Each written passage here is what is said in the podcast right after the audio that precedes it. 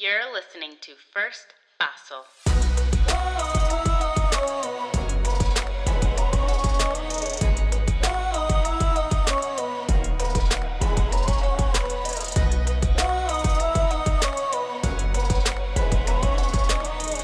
Because sometimes you simply need someone to help you take that first fossil.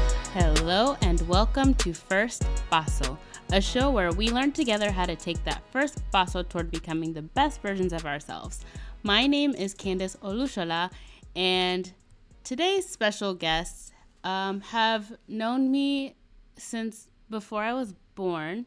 They have been huge influences on my life. They kind of sort of helped raise me.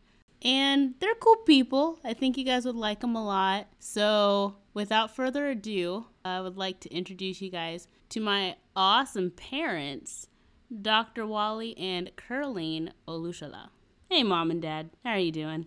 Hi. Hi, how are you? I'm great. You know, just trying to stay alive and well during quarantine all the way over here in Kentucky. In case you guys don't know, I'm in Kentucky and my parents and my older brother are in California. So we don't see each other a lot except through screens.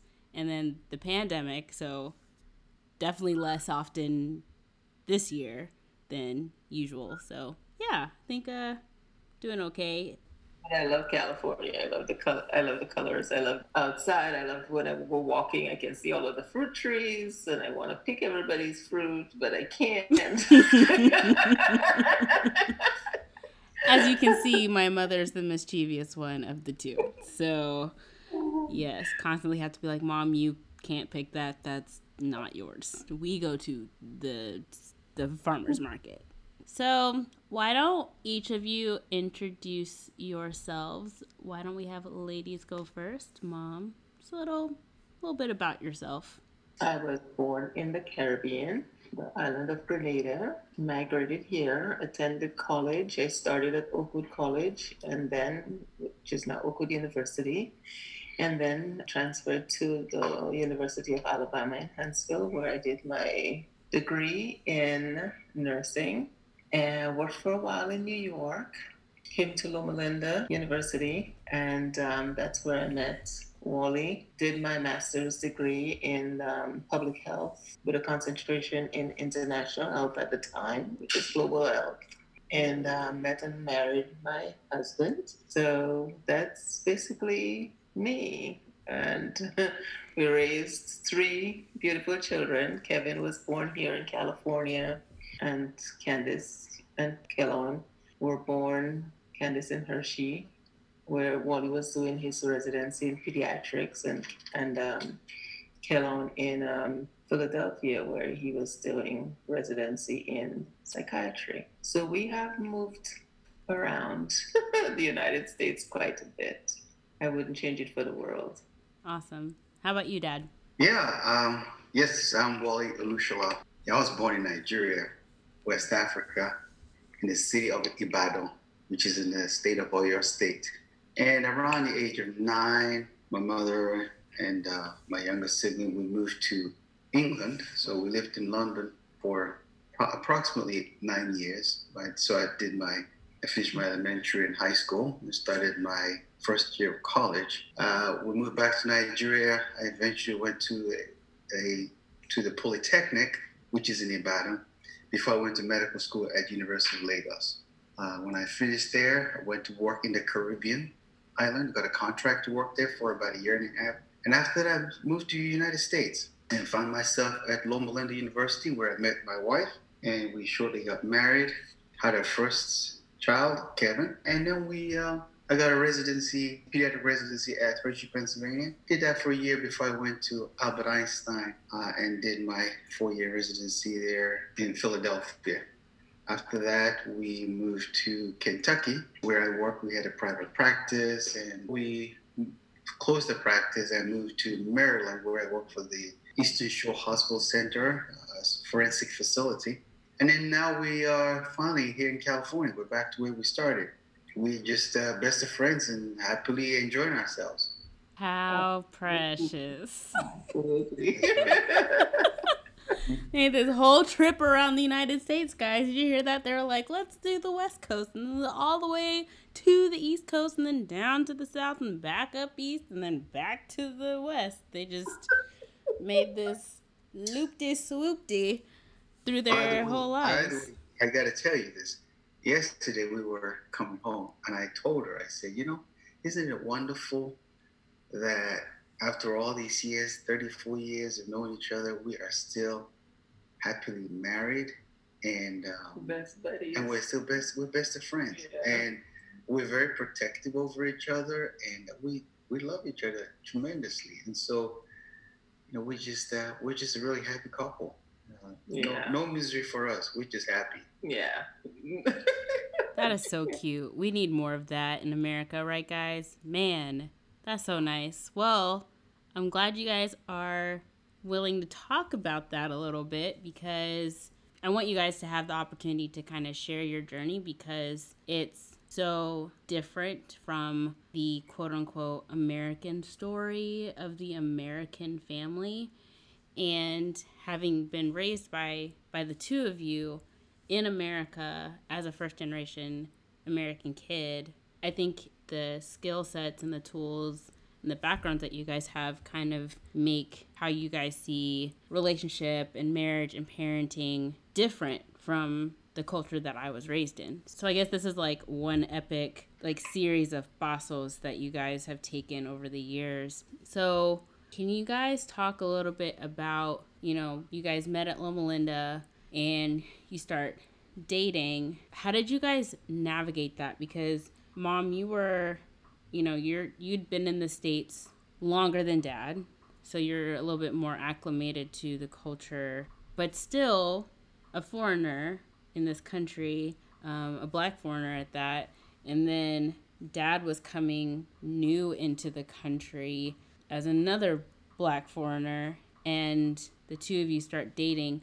How did you guys figure out your, I don't know, your compatibility in relation to the cultures you are coming from as well as the culture that you guys are both planting yourselves in? Well, for me, my culture is a little bit more liberal than his culture. So we're a little bit more westernized. So um, for me, dating and making the decision to who we marry was a lot up to us. So, sort of similar to the American culture it didn't have to depend on what our parents said. You know, sometimes your parents got involved in it, but mostly it was our decision. We meet somebody, we talk to the person, we like that person, and we announce to our parents, this is who we're going to marry. Well, that was totally different from my husband's culture.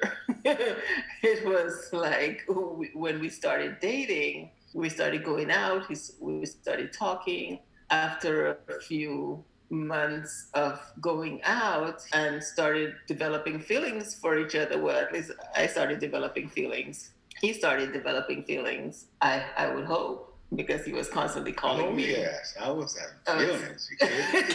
oh my god! he was calling me all the time, constantly. Oh my word! Because he was studying for boards, and he was would call me at two o'clock in the morning. He's like, "Girl, what are you doing? Uh, sleeping." Yeah. Um, That's not the best advice. Listen to the song. I'm to the song. Some sort of love song he's listening to, and he wants me to listen to. I was like, okay, good night. Well, here's guys, what not to do? Please don't call your girl at two in the morning to tell her you listening to some love song. Thank God we can text now because you can save your little playlist and text to her at 9 a.m. Okay. Well, here's the thing. Here's the thing. When you've got the love bug, you oh. got the love bug. Oh Lord. The love bug don't know what time it is, apparently. Doesn't go to sleep at reasonable hours. and then, then he after we going back to that story, after we were talking for a couple months, he announced to me, "Oh, I don't get your feelings all involved, or don't get too deep in your feelings because if my parents say we can't marry, then I can't marry you." I was like, "It, um, excuse me." hold it. kind of late for that. it's, a, little late for that. The thing about it is, the first day I met him, I'd already called my girlfriend that first night. Um, I met him at the library of Loma Linda University. Actually, I texted my girl. I called my girlfriend. We didn't text that time. I called my girlfriend, and she was um, in Huntsville, Alabama that night. And we talked, and I said, um, "I think I met my husband, and we planned a wedding on the phone." So it's like I'd already known. So and all of his protest is like thou doest that protest, but he, thou art my husband. Okay. Out here making declarations. Like you can say whatever you want, sir. We's going to get hitched, okay? So when he was protesting that, oh, I'm gonna live in a house with five German shepherds, I'm like, mm-hmm. and me, and me, and me, and the kids. like I'm never getting married. I'm gonna have five German shepherds with my in my house. I'm, I'm like, mm-hmm. okay. so okay, so then, so that's like a big culture shock for you because that's not something that they do in Grenada. That's not a cultural norm, but it is in Nigeria. So you knew in your hearts of hearts, like I'm still gonna marry this guy, but you respected his culture in what he said. Absolutely, absolutely. You know, um, some people would start arguing and say, would be like, "How do you mean? What do you mean this? And how can you cannot make a decision?" I, I just said, "Oh, okay." And my thing was just respecting that and going home and, and going to my dorm and praying about it and said, "Lord, if this is what is supposed to be, then allow me to find favor in His parents' eyes." and let them see that this is what it's supposed to be. And, and then I asked him to explain that culture mm. so that I would understand what he meant by if my parents doesn't doesn't approve, and then he on explain the culture, and he will explain that to you. Well, you know, in the Yoruba culture, especially among the Christian Yorubas, and especially in our household, we really don't have divorces, and the reason why is one, getting married is a very serious thing. It's a family affair. And the way we are raised is that the parents and the siblings that have raised you, they love you. They love you deeply. And if you're blindly in love, they can help you to navigate and say, this is not good. And they can sit you down and say, it's why you should not marry this person. And secondly, we always feel more comfortable that we have the blessings of our parents. And it, it really goes back to the to the biblical days. Abraham blessed Isaac, Isaac blessed Jacob. And so it is part of our culture that if you marry without the consent of your family, that's a sort of a total disrespect. And so they are involved. And the great thing about that actually is that if they approve somebody to be your spouse, you're going to have a very difficult time divorcing that person. We don't do it. You also cannot get a divorce without the permission of the family. Mm. Not about the court. The court has nothing to do with it. It's a family. Even though I live in the United States, you really can't divorce unless you can prove that your spouse having a, you know, is having an affair. So, so it's really not only for my protection; it's for the protection of all of us. And we believe in keeping the family together. And so part of the responsibility of the family, the extended family, is to keep the family together. Mm. So it was with a lot of, I was very joyful when my father gave me the blessing, my mother gave me the blessings, and my siblings also uh, gave us the blessing. So, mm.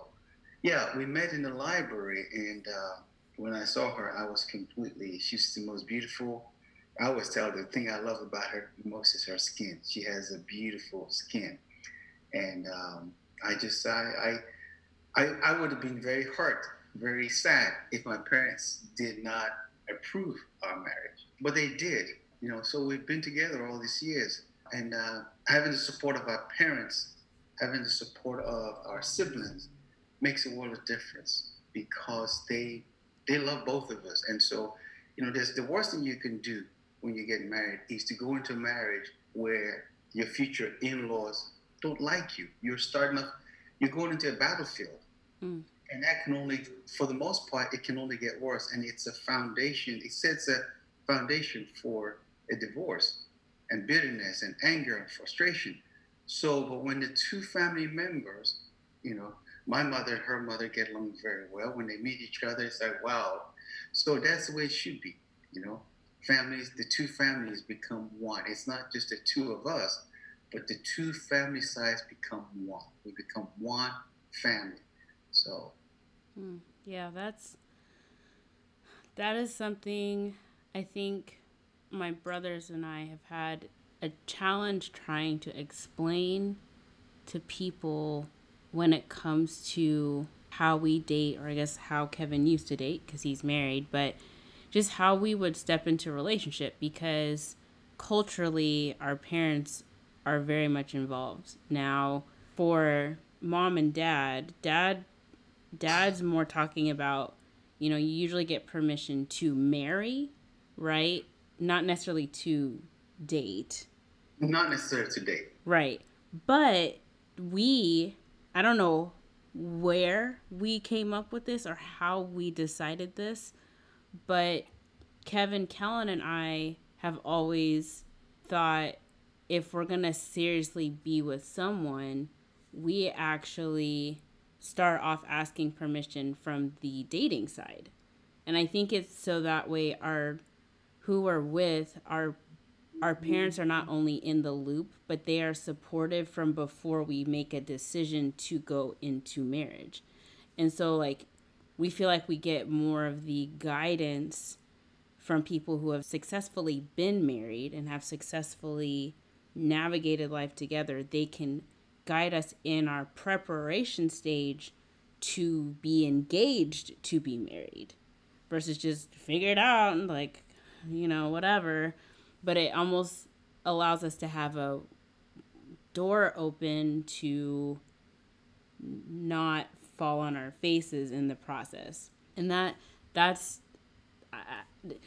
neither of my parents ever corrected us on that or thought like y'all could like just go a date and then just come at engagement you guys have actually just you guys have supported us in in doing that i don't recall how or why we started doing that, but it was just you guys have just always been okay with that. Well, it's it's it started in the sense that for us with our relationship, because we were far away from parents, the the permission to marry comes from the permission to go go into the relationship. So with us, dating and so is not a frivolous thing. You don't just go and date and date and date and date and date. You the dating is dating with the intention to marry. Right. See the per- person as a potential spouse, there's no need to go out on dates and stuff. Right. So when when we started talking to each other and just you know going on this, he had already sent word to his parents to let them know that he's talking to someone and he wants them to start praying about it what I was already praying about it. Okay. Yeah. And so, so he had already started the process of getting permission. Okay. Basically, based on dating how process. you right. So based on how you explained the yeah. dating relationship to the parents, because I think that that that makes most sense to me. It's like how how did the parents bless an engagement if they didn't know right. any yes. part of the because he had dating. asked me for he had asked me for a picture within the first month or so of us starting to talk so that he can send to his parents. I'm like, huh? you know? So I gave him a picture to send to his parents. He said, because I want my parents to start praying about this. Yeah. And then later on is when he said, if my parents don't approve, because by that time his parents have been praying for months about it. Right My parents don't approve, then we cannot get married. Right. Because I didn't know he was still talking to his parents about marrying. I thought it was just you know, but, well, but he had already girlfriend. started to his parents about marriage. Well, right. one so of the one of the things about we have a saying in in our culture. We have a saying, "Say iwalewa." Oh, yeah. Iwa means the beauty of a person is in their character. Mm. And so, you know, when I would talk to my parents and my siblings, they wanted to know more about her personality. Mm. They wanted to know more about her personality. Mm. As they always say, you know, young men get carried away with the beauty, but what is the character? The character is what you're marrying for the mm. most part. Wow. You need somebody who has a kind character, a person who is very considerate, a person who's not selfish, a person who is God fearing. And if you have somebody like that, then you, you're blessed. And I saw all of those qualities in her and more. But on top of that, she was just very beautiful. I just, I absolutely fell in love with her. So her beauty just uh, with her personality, the two complement each other so well. And and my parents, they trust me because we have that relationship. To be honest with them, I wasn't holding back.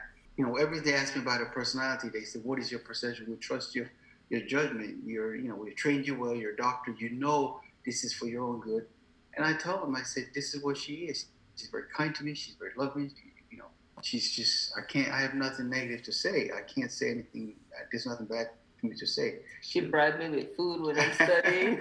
and she, you know, I, I I have to say, you know, she was the best person I ever dated. In a short period of time, I knew in my heart that um, her kindness, her loving, the way she related to me, and the way we resolved conflicts very easily and very early in our relationship, you know, we learned to pray together and laugh together and read books together. So it was, we really, it was like, it's like I'd known her all my life.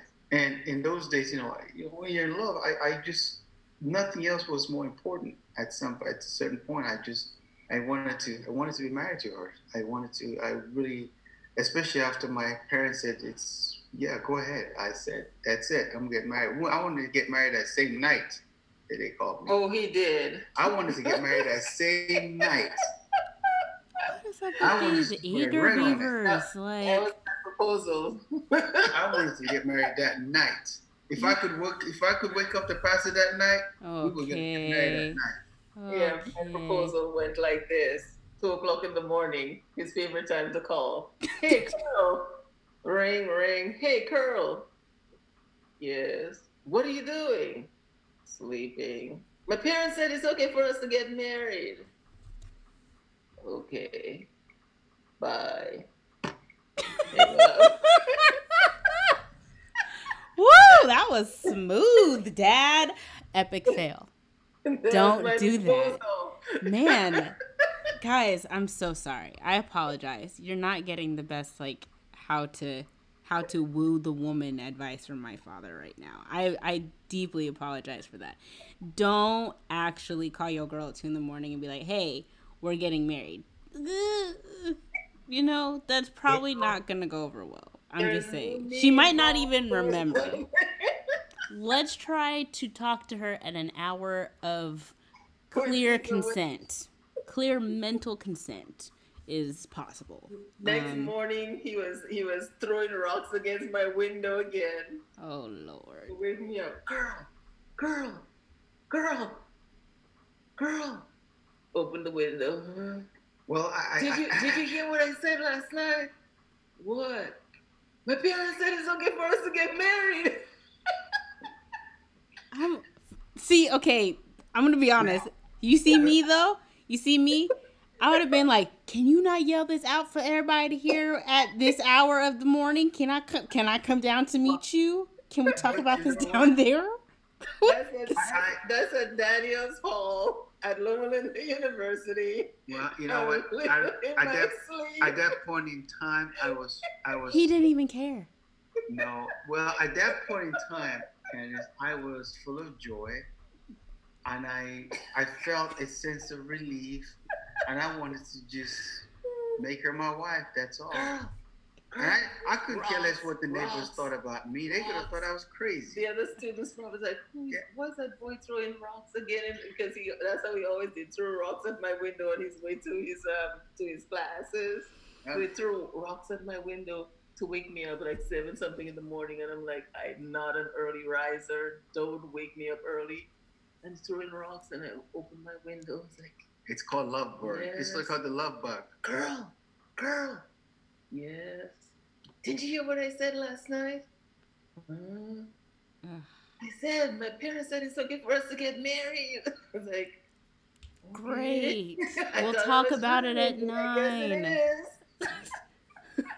I'm going back to sleep. I'll see you at nine at a normal hour. Oh my goodness.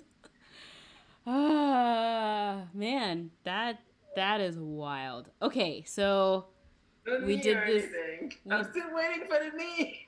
Yeah, there's no knee involved. In case you guys hadn't picked up on that, there was no knee action. There was a rock.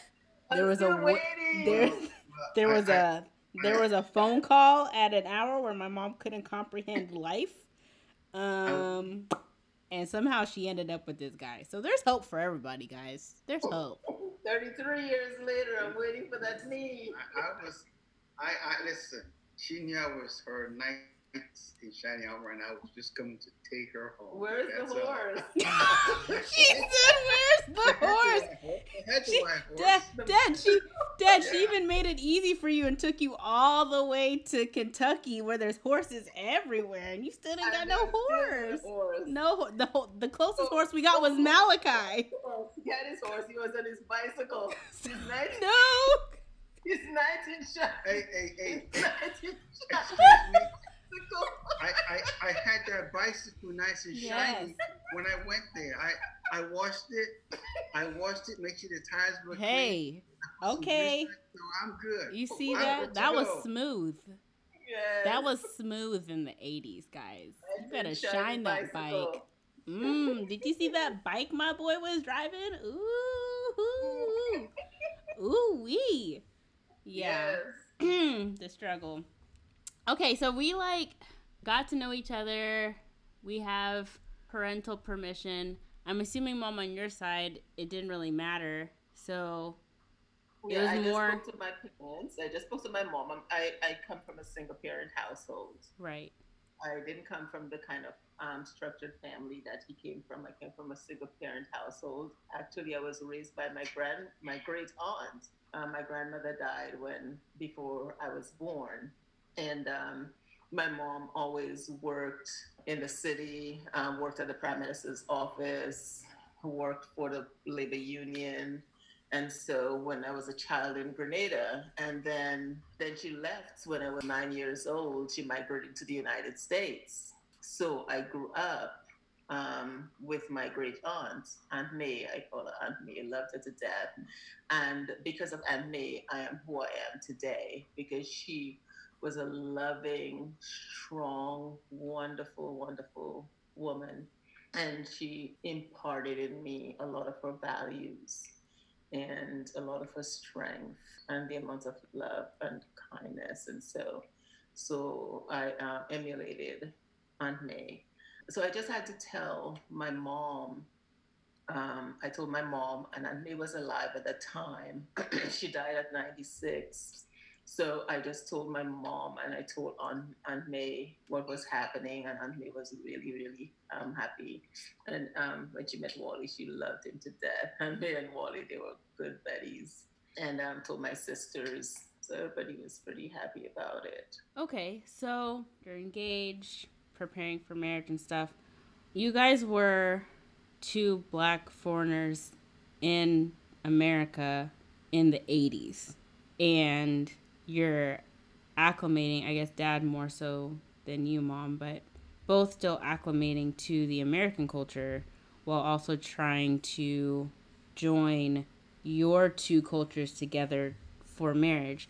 So, how did you guys have the conversations that you needed to have in order to step into marriage based on the cultures? Because I'm thinking the cultural aspect is more going to come from dad as far as the differences and i mean because Dad, you have more. You know, the, there's these like set guidelines within the the Yoruba culture, but with Grenada, it's a little bit. You know, it's kind of do what you want type of thing. So she, mom, you just had your own personal values and desires in how you raised, you know, how how you marry, how you raise your children. How did you guys navigate those conversations in doing so literally in the 80s as two immigrants? Well, I, I, I recall uh, talking to her in Loma Linda that I do have concerns as far as raising our kids. In, a, in, a, in America, I could see right from the time I got here, there were some things I had difficulties with. The way, if I go to a grocery store, the way sometimes kids will be talking to their parents, and just the way people relate to. There was no. I come from a culture where there's a lot of respect for older generation. There's a lot of. There's a certain way you address people old enough to be your parents and stuff like that, and and just we were taught to be somewhat obedient and listen to our parents because they love us. So I we had some early conversation about it's going to be very important if, before we even have children to understand the need to work as a team. Mm. Because if ever before there were there's children, there's the two of us. And our children's behavior will be a reflection of our relationship. Mm. So if if I say this and she says no, it's going to be this way, uh, it's not a good idea to be divided that way because then kids begin to take sides, and that's that's very important. And that's one of the foundations for dysfunction, where you have parents, one parent being the bad one one being the good one. So we kind of we kind of addressed that, and even when we had disagreements, even when our kids were growing up, I would, I you know, I would say, get in the car and we would go out and I would say, here's, here's something you're doing that I don't like, and we need to correct it. So we never really had that big blow up in front of the kids. We just sort of talked about it. I'm very fortunate and blessed to come from a structure that worked because my parents raised five boys and we have all done very well, whether it's you know in terms of education, in terms of being married, in terms of and and and, and it continues. It flows into the grandchildren, and you know so and we want to maintain that. So we have a value, we have a cultural value that we want to maintain because it works. America is a great country, but it's also the melting pot where there's so much, and what you have is a lot of young people that are they're violating all the past uh, standard of ethics within societies. What you can't do this, you can't. They just do whatever they want to do, and that's that's kind of scary. I think children need to grow up with some structure. Structure gives you a framework to work with, and when you grow up in a structured home, it also gives you a standard of morality. Okay, especially being Christians, right? We're a Christian uh, couple and that's you know we don't hide it. It's just that's every anybody knows us that that's what we are. That's who we are. So we have you have you need a framework. If uh, children aren't raised in a structured environment, then there's no framework. They can do whatever they want, and that's their life become chaos.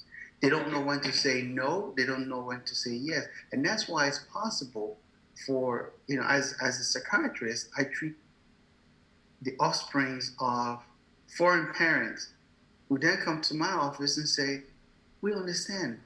We are educated people and this and this, but how come our kids are on drugs? Well, there's a reason. They, they really, when you dig down deep into it, they would they didn't have that teamwork. And so your mother and I have always been a great team. If I could say, if there's one thing about us, we have been an amazing team.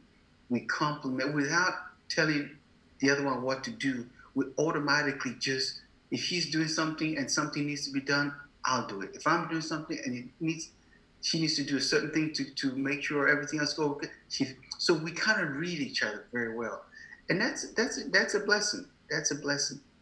So yeah, I, I think on my on my part, even though I I grew up in a with my grandmother, oh, Grenada is a lot of a lot more westernized.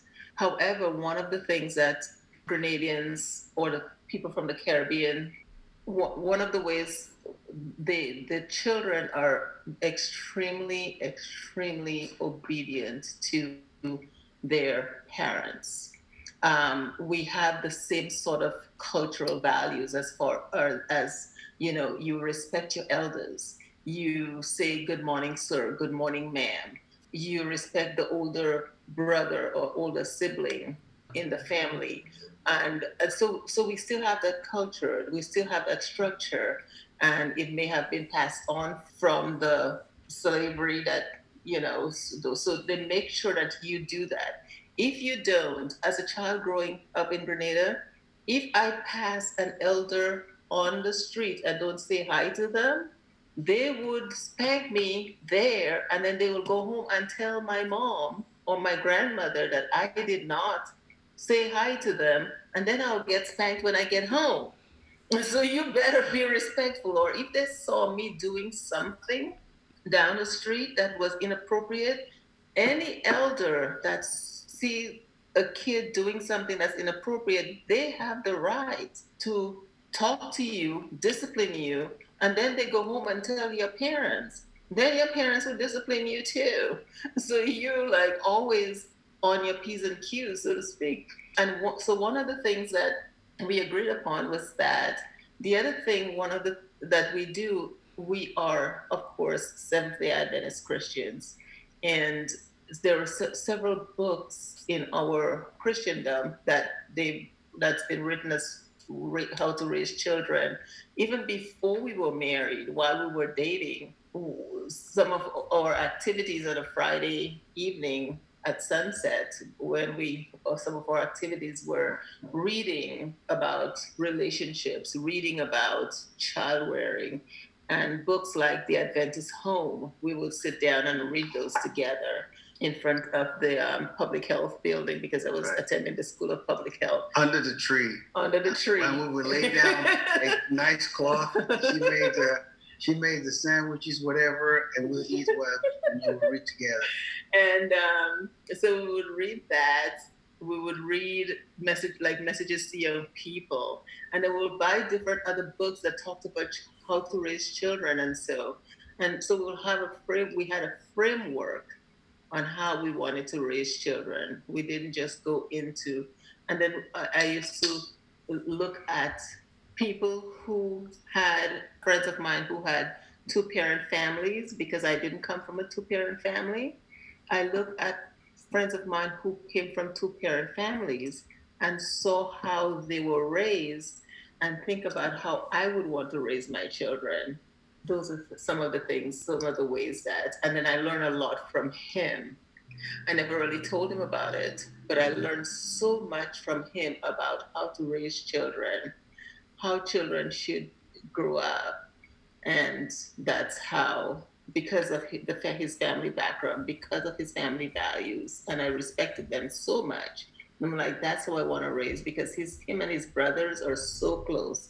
The relationship they have with their parents so so um, strong and something that I wanted my children to have. So I decided I am going to emulate that. I am going to pull from that. So wow. Okay, so you guys had talked a lot about how you wanted to be united before kids, like how you guys were going to make decisions, how you guys were going to resolve conflict and try to quote unquote master it. Not that you can master that. It's I feel like that's something you continue to develop, but like having a solid foundation and blueprint or a st- strategy, a game plan for how you you know, do finances, how you communicate, how you, you know, all those important things when you're trying to join with someone else.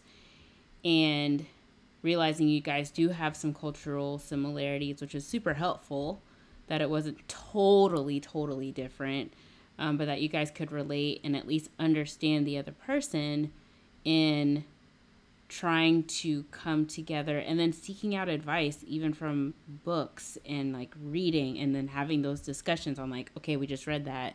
How do you feel about that statement or this paragraph or whatever? So what do we do with this statement for our future? What does that what will that look like? What should that look like? And growing in that. So, I guess my next question, kind of transitioning into the the parenting side, since you guys have already kind of touched on it. And you guys have already gone through the stages of raising like babies, and then you know babies, toddlers, then your teens, when your kids leave home, and then when your children are full fledged adults. So, can you kind of like walk through those stages? Because at this point, you know, you have the three of us and something that I something that I have a hard time trying to explain to people is when when I'm at school or when I'm in the workplace, when I'm anywhere, unless you've read my last name, I am a black female in America. That that's how I'm seen.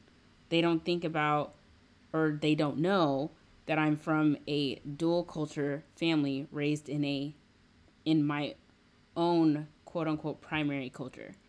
So I I don't know. I don't know what it's like to have to come from it come from a different country and then meet someone from their own country and then raise your child in a country neither of you grew up in and trying to and trying to you know navigate the fact that your children are going to be American. They are born Americans. So they're going to adapt to American things. They're not going to be 100% Nigerian. They're not going to be 100% Grenadian.